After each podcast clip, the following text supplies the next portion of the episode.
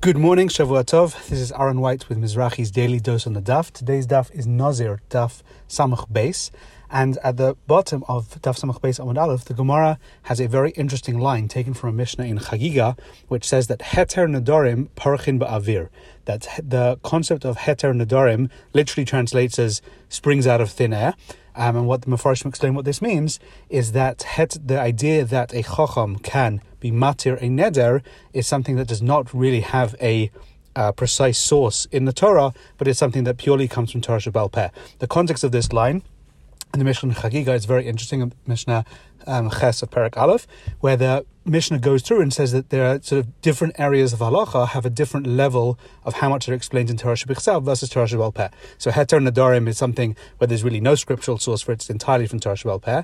Then there are things like Hilchos Shabbos, which are described as Harorim Hataluim Baseyar, um, a mountain hanging from a thread, where basically there's there is it does say the idea of you know resting on Shabbos in the Torah, but the amount of development that there is 39 malachas and the incredible details that we go into, that's something that really is from Torah Sheba'al Peh. So there's sort of mountains hanging, uh, mountains of Torah Sheba'al Peh hanging from a very thin thread of Torah Shabbat And then there are areas such as Tumantara, which are described, you know, as uh, something which is very well um, fleshed out um, in Torah Shabbat itself.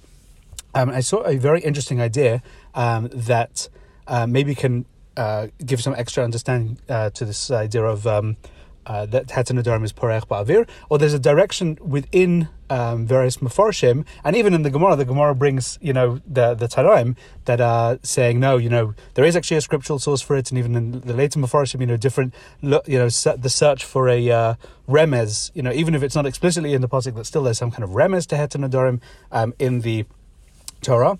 Um, so I saw a very beautiful Dvar Torah from someone called Rav Meir Nahorai, who is the Rav of a Yishuv uh, called Masuot Yitzchak.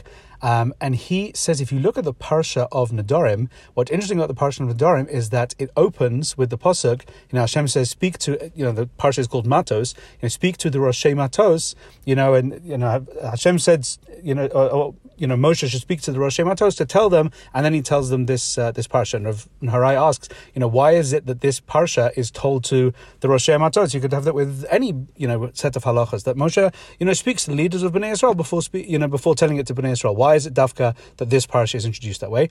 So.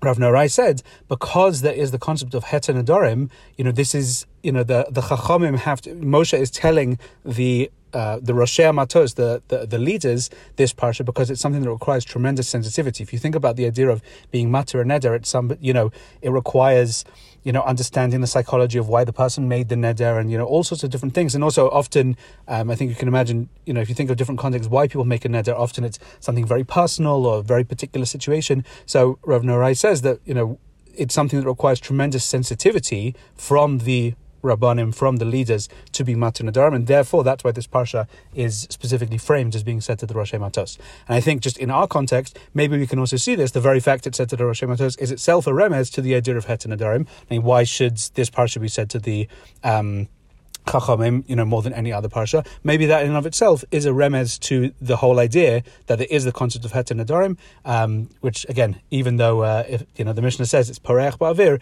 you know, from the Tanaim all the way uh, through later Mefarshim, there's this uh, search for. Um, for what you know, still finding some kind of remez to the Dervat Nadarim, but actually the fact that the parsha is framed, and you know, once you just read the psukim, it's not clear why it should be said to the um, dafka to the Rosh Matos. Maybe you know that it itself is a remez to the whole concept of Nadarim. Have a great day.